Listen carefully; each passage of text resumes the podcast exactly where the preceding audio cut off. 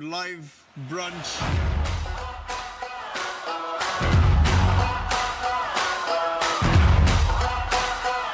We are live. Welcome to another episode of Live Brunch. Live Brunch. Live Brunch.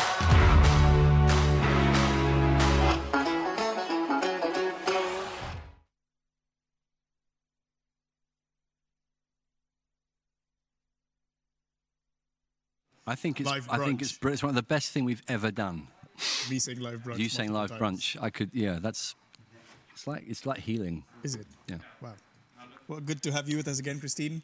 Um, welcome to another episode of Live Brunch. We are just going to unpack some of what Joel has just preached on. He looked at the topic of forgiveness from the Exodus story. Um, if you've got any questions, please drop them into the chat and we'll try and get to them. I say that, but then if I look at my phone, great. Um, but also use this as a tool to uh, very much have these conversations within your small group. Uh, we do encourage people to ask questions and have questions and, and work out these questions in community. And we do that through small groups. If, if you haven't signed up to a small group, we are manual.com slash small group. But we did a lot of talking about sacrificing lambs. And so I thought the most obvious first question should be, what's your favorite lamb recipe? And you might ask me, why don't we have any lamb for live brunch? And I would agree Well, with you. yeah, We should have had some lamb. We do have some cake. We do but have some this cake. is- unleavened bread. It, no, this is very leavened. I Very think. bread. But to, it's, I, it's it is real cake, but we're not um, we're not going to eat it because it hasn't thawed yet. So it's I don't know how that happened. I'm not supposed to say that. It was taken out of the freezer um, late, but I think I might find a way to eat it even so. Can But you just tell us your favorite Okay, lamb I'll do that. recipe? well, yeah, maybe a Moroccan thingy, Hmm? you know, like that, the one that with apricot and all that. That's quite fun. I like. But I, at the moment, I actually do have some lamb at home waiting to be eaten. So uh, I haven't sacrificed it. There's no blood on the door, but it's um, it's going to get eaten proper. Great. Yeah, and it's just it's probably a bit of a. You could say it's Irish, like um, Irish style casserole. Whatever you call it, Irish stew. Stew. Yeah, because it's got. I don't know why it's called that, but that would be what they call it. I think. Cooked in a slow cooker, you said. Yep. Great. Yeah. What time? How long do you keep it in a slow cooker for? in this case, a very long time. So, welcome to Cookery Hour with Emmanuel Church. We, we have um, um, a slow cooker that I put it on last night, and, and this morning I turned it off so that I can heat it again later in the day. wow. Overnight. I thought just do it for ages and see what happens. Nice. And beer, there's lots of Guinness in it. Just, you know, That's what I was thinking Maybe of. that's Very it's called Irish, Irish. yeah. Yeah. Guinness. Yeah. Yeah. Yeah. So it'll should be good. Great. Christine? Well, we we've can all come over if it's good. We'll, we'll, we'll, we'll send out flares across the city and just welcome to. Not really. Well, we've actually got lamb and apricots later Come on. today. But uh, another favourite of mine is flatbreads with a bit of Greek yogurt, a bit of goat's cheese, you win. and then barbecued spiced lamb, cut in strips on the top with Oh, my pomegranate word. seeds. Do you know what? Since we're on this, Oh, we're going, we're going deeper. Mm-hmm. Oh, great. Oh, during lockdown, when it was everyone was on the beach in Brighton, when they weren't supposed to be, um, I was down, down on the on the beach one day, and I was sitting just a few yards along from from some guys who were who were cooking some lamb on their barbecue on the on, and they were they were just doing it in this really unusual. I'd never seen it before. The way they were cooking, it, just fascinating. And they, they, they had it really low flame. It wasn't a charcoal thing. It was just like a normal, tiny little flame, hardly any heat. But they said, um, I, so I was just, I wanted to chat with them, and, and um, and they, they're these Muslim guys from Afghanistan, and so we had a nice long chat, and I tried to share about Jesus with them, but uh, it was you know not quite enough English, but it was a nice chat. But they, they, they had enough English to tell me how to cook lamb, and they, they said they said if you if you stick it in onions and garlic and stuff the day before, just like that, and then and then about two or three hours before you cook it, um, smother it in chopped up kiwi fruit Oh, wow. loads of kiwi fruit, just like just f- cover it with kiwi, and then and then you cook it, and it's by that time on a bit of salt, just at the last bit. Then it's kind of it's more tenderized by the kiwi fruit. You sure it was kiwi fruit, or is it just a Yeah, it's probably the miscommunication? content of this kiwi fruit, isn't it? What did you they- say? What did you think they said? I don't know. It could have meant another No, word. it definitely. I checked. Kiwi I did say kiwi fruit, and they, yeah, no, they, they, they, it's right. Yeah, the acidic thing. I think it wears down. So, and that, that meant you could cook it over a low flame, and it and it's still really tender, and it was brilliant. I tried it, and it was it was very good. Probably too much salt when I did it, but You uh, can now turn off live brunch because you've got that's it. the We've- important bits. That's what you came for. Um, Christine, we've got some uh, questions for the small Yeah. group, so do you want to read them out Yeah, first? yeah, yeah. And So these would be good questions to discuss when you're in your small group. Yeah, certainly. So, to help you think about the story a bit more, so we'd like to ask you firstly, what do you think it felt like for the Israelites on the night of the Passover? So, you've got to think about what was it like when they shut their door that night? Mm. And then, secondly, the Passover shows God's judgment and his mercy.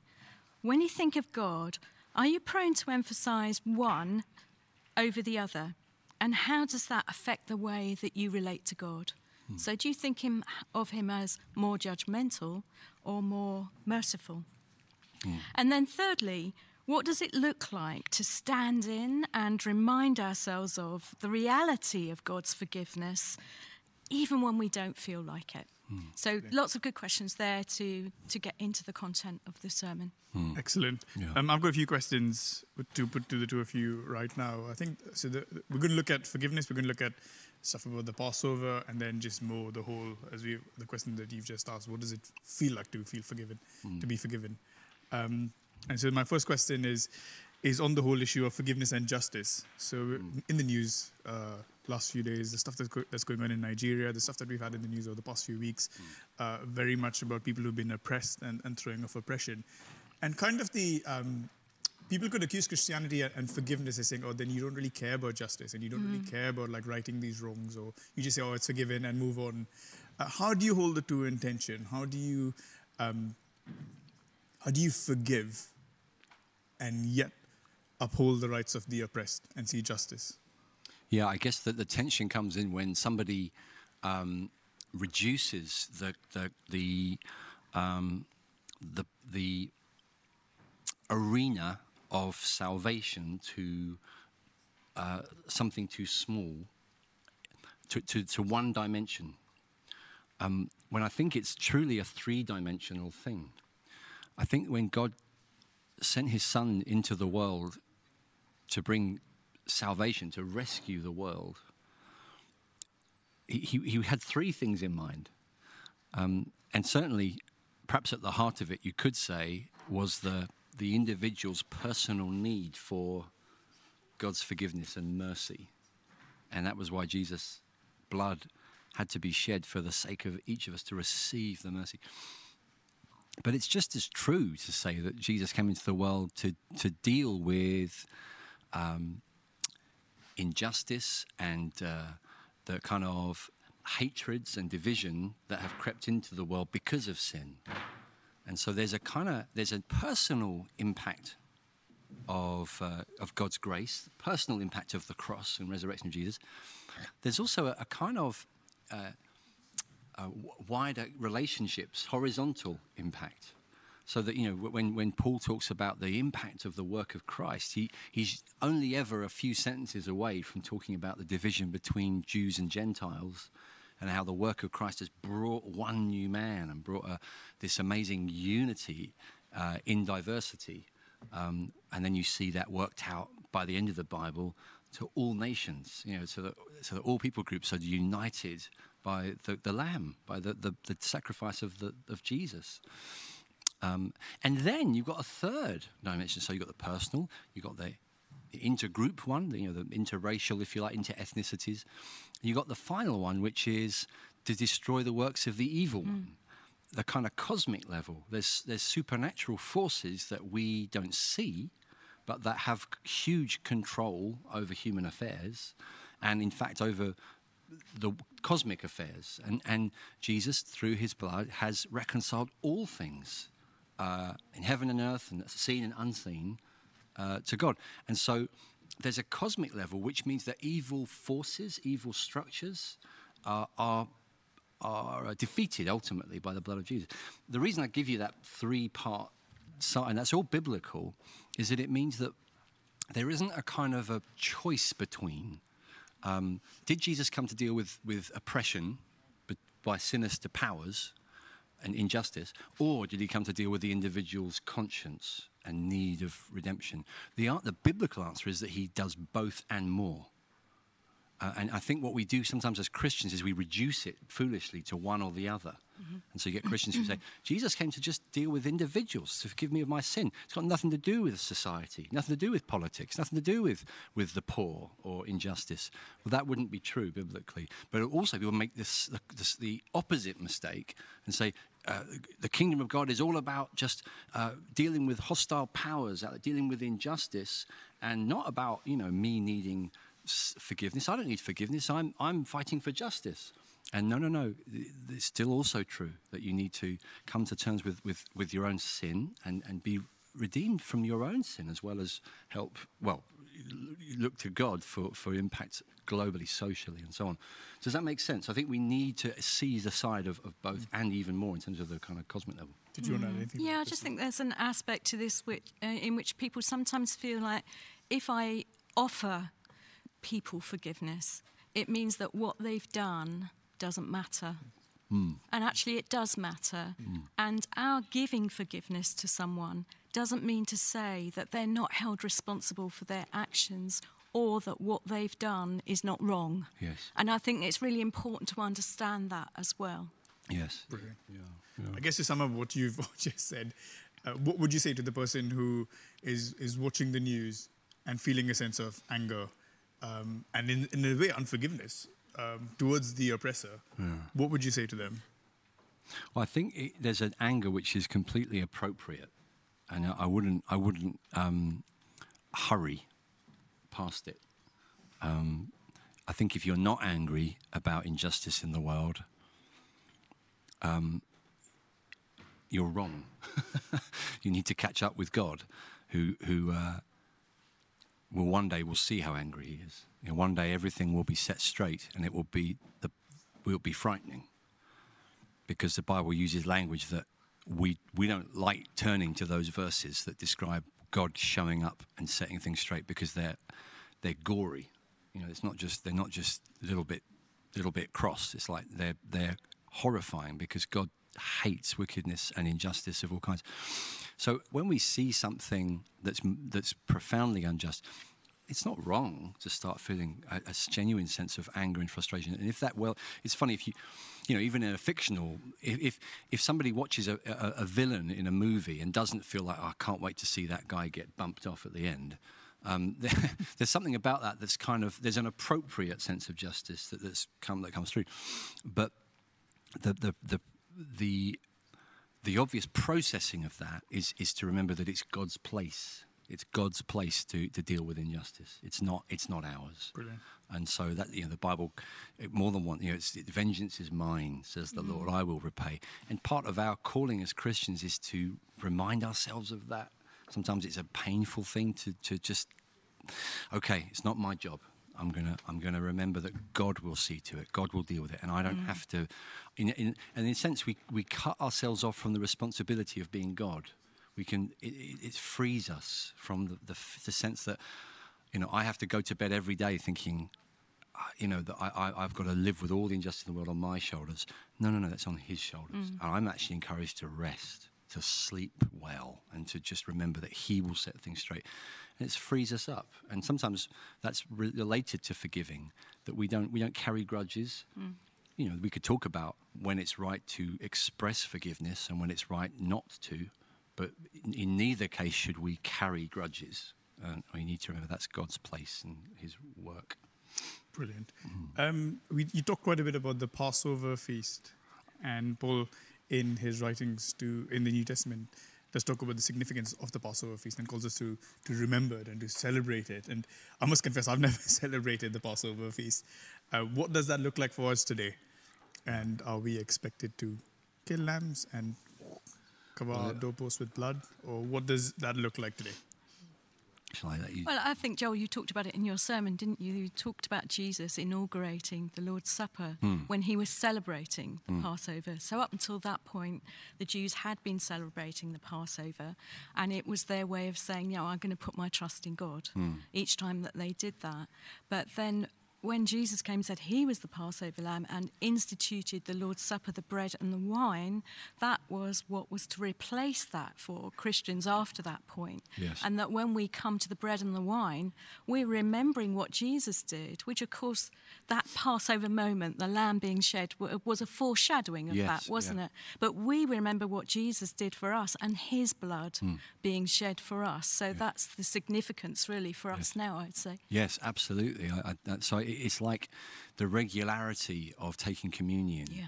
Um, i i i there's a kind of a natural uh, continuity. It's like the, the, the, we don't we don't sacrifice lambs. Um, just in case you're wondering, I haven't done that recently. Honest, don't do it. I trust you. The one that I'm eating at home wasn't ritually sacrificed. I promise. Okay. Just want to make that clear. Um, the the um, communion that we do probably more frequently. You know, they had the Passover every year, and we, we would you know weekly Emmanuel when we're gathering in person um, under normal circumstances. It's a good way to regularly remind ourselves this is who we are. This is our story of redemption, Yeah. our story of being set free from slavery. I think that it's, it's interesting that in the New Testament, the Passover gets brought up either directly or indirectly a few times. That the New Testament talks about Passover as, as though the, the Christians were, were aware of it.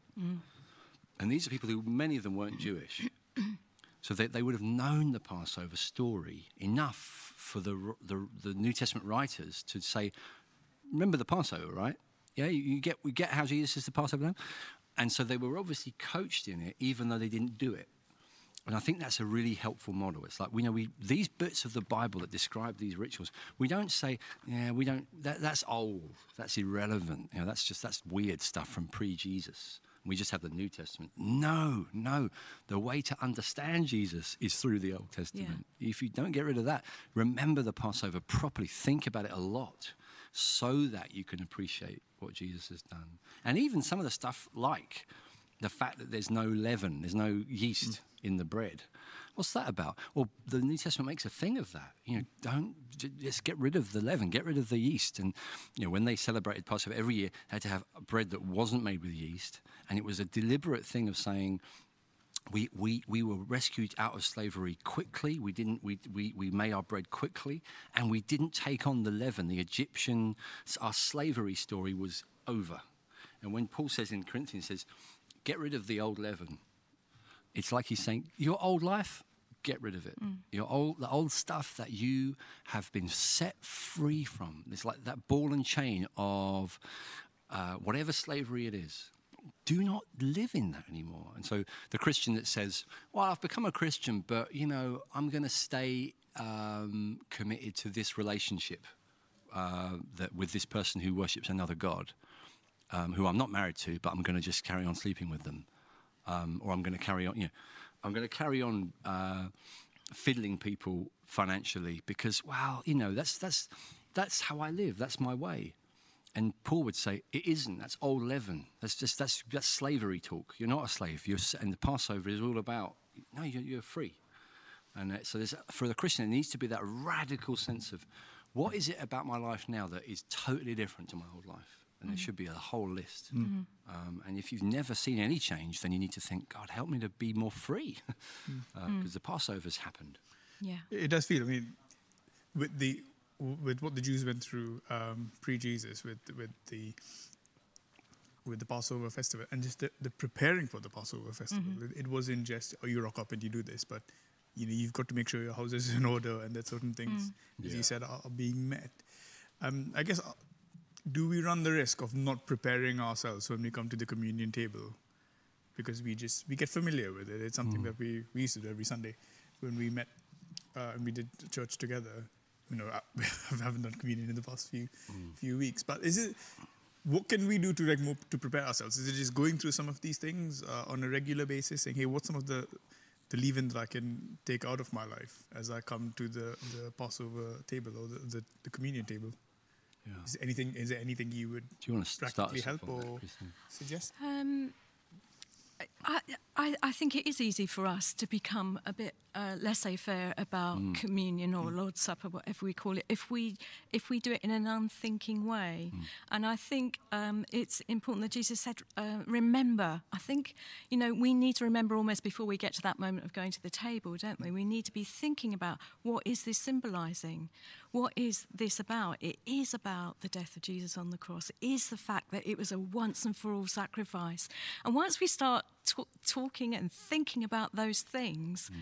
then, you know, worship wells up within us, doesn't it? And then, then as we go to the table, we're full of thankfulness, but there's also that sense of also looking forward as well to the day yeah. when all sin will be wiped away. We'll be in heaven, there'll be no more sin, no more tears, no more crying. So there's a part, that past, present, and future element, isn't there? And I think it's really good to think about those things as we amen. approach the table. Yes, Brilliant. yes, so good. Um, my last bit of question before we um, we finish is the whole thing you talked about feeling forgiven uh, and being in that place of knowing that you've been forgiven and just emotionally knowing uh, I'm forgiven of this sin. What would you say to people who are not really in that place and who are also struggling to forgive themselves and saying, well, I can't really forgive myself because it's a terrible thing that that I've done. What would you say to them? I think they, the that's a common phrase. Uh, I, I hear it all the time from all kinds of people for all kinds of reasons. You know, I I know that God's forgiven me, but I can't forgive myself. Um, and I, I, I, I very much I sort of sympathise with whether what the person's saying. I think what it expresses is the challenge that probably most Christians, if not all, have in some way, where there's a gap between our the sort of the hope, the knowledge that we have of the gospel, and our, our experience, our feeling of it, um, and that's that's a, a real challenge. But the way to deal with it uh, will be to to effectively just to preach to ourselves, to, to to tell ourselves, and to keep keep um, coming back to the truth, coming back to what's what's objective, what doesn't change. Because our feelings will fluctuate. Our feeling of having been forgiven will keep changing. And I think when we say, if somebody says, I can't forgive myself, it, the, the slight, the, the, the problematic side of that statement is that it sounds quite pious. It sounds quite holy. It sounds almost quite noble. Mm. I can't forgive myself. God forgives me, but I can't forgive myself. Sounds like oh, my standards are so high that I can't forgive myself. And you have to think, well, wait a minute, just step back and think, what are you saying? Are you saying your standards are higher than God's? You know, God forgave me, but he, He'll forgive anybody. Because, you know, he's like that. You know, he's, he's, he doesn't really look carefully. Whereas I, I really know what I'm like, uh, Uh, which is nonsense. It's the mm. opposite way around. God knows you much better. Mm. If God's forgiven you, that's much more shocking. You, you, you being able to forgive yourself is trivial compared to the staggering mm. cost of the Almighty Holy One forgiving you. And if we can't see the, the, the if we're not kind of almost just staggered by that, then we're going to get into silliness about, you know, well, I can't forgive myself. Really, our sort of personal grasp of how forgiven we feel, whether we can forgive ourselves, it really is trivial. Mm. And, and, it, and I think what we might, if we step back even further, we might re- begin to realize what we've been doing all along is not really taking our sin as seriously as we thought we were. So the person that says, I can't forgive myself, it sounds like they're saying, what I've done is worse than you. You can forgive yourself, but I can't forgive myself because what I've done is worse than you. So they're kind of saying, my, my sin is really serious.